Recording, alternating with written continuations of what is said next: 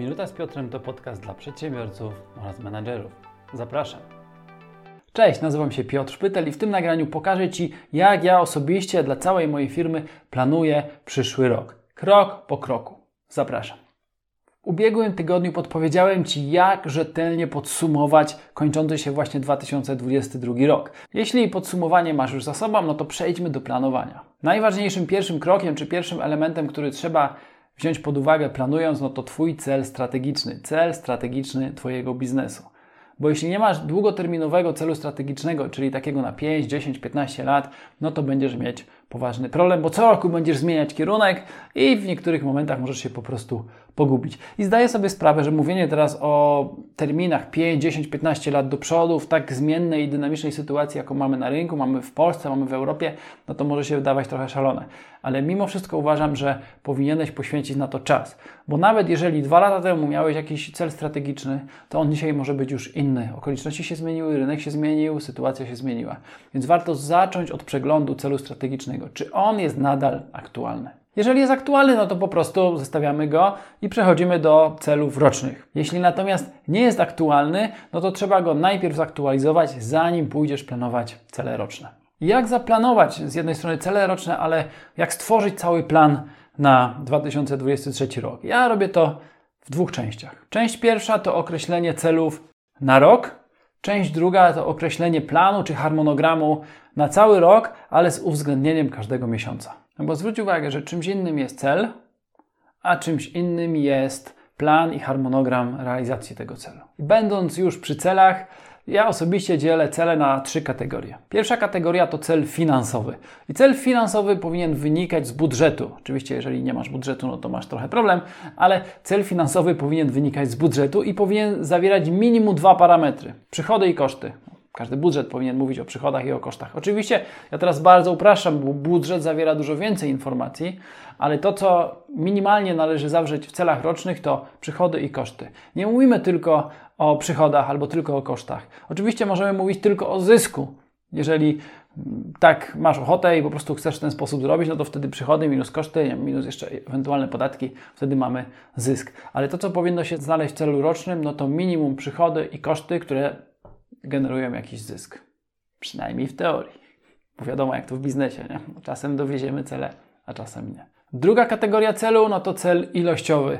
I on też powinien wynikać z budżetu. I cel ilościowy powinien być konkretną liczbą, czy to usług, które chcemy zrealizować, czy projektów, które chcemy zrealizować, czy liczby klientów, których chcemy obsłużyć, czy liczby jakichś przedmiotów, które chcemy sprzedać. To powinna być twarda liczba, która pokazuje i daje nam jakiś parametr łatwy do zmierzenia.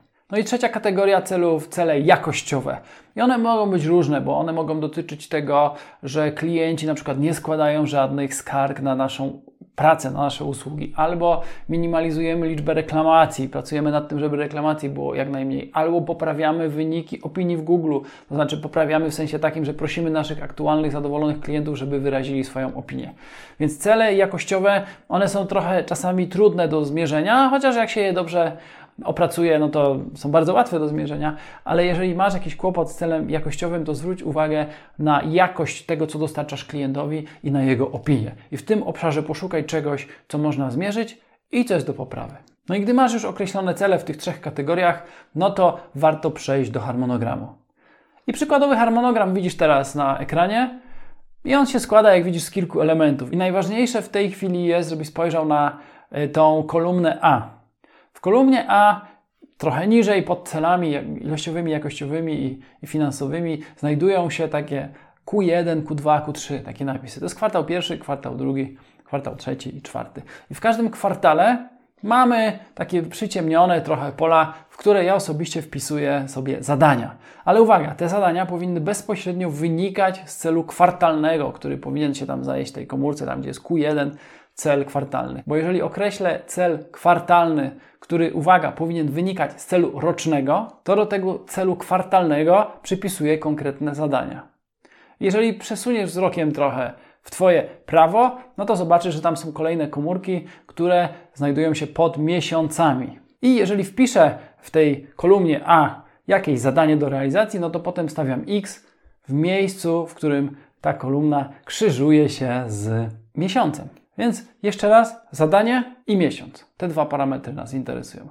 Bardzo ważna informacja, przypominam jeszcze raz, zadanie powinno wynikać z celu kwartalnego, a cel kwartalny powinien wynikać z celu rocznego, a cel roczny powinien wynikać z celu strategicznego. I kiedy uzupełnisz już cały arkusz, no to zachęcam Cię, żeby zadać sobie jedno kluczowe pytanie. I ono wynika z praktyki.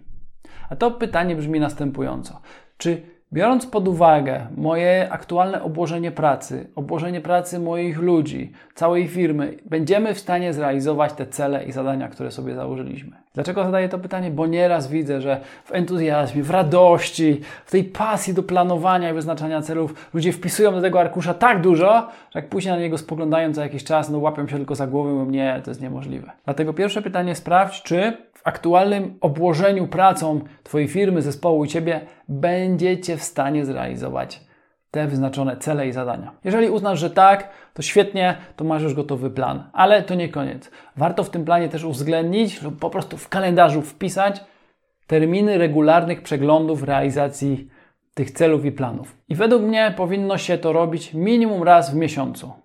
Są szkoły, które mówią, że sprawdzamy co tydzień, na ile poszliśmy do przodu. U mnie to się sprawdza, ale nie u wszystkich musi. Minimum powinniśmy sprawdzać raz na miesiąc, jak nam poszło, czy zadania zaplanowane w tym miesiącu zrealizowaliśmy. Bo jeżeli tak, to super. A jeżeli nie, no to co trzeba zrobić, żeby je wdrożyć, żeby je zrealizować? I uwaga, tu kryje się pułapka.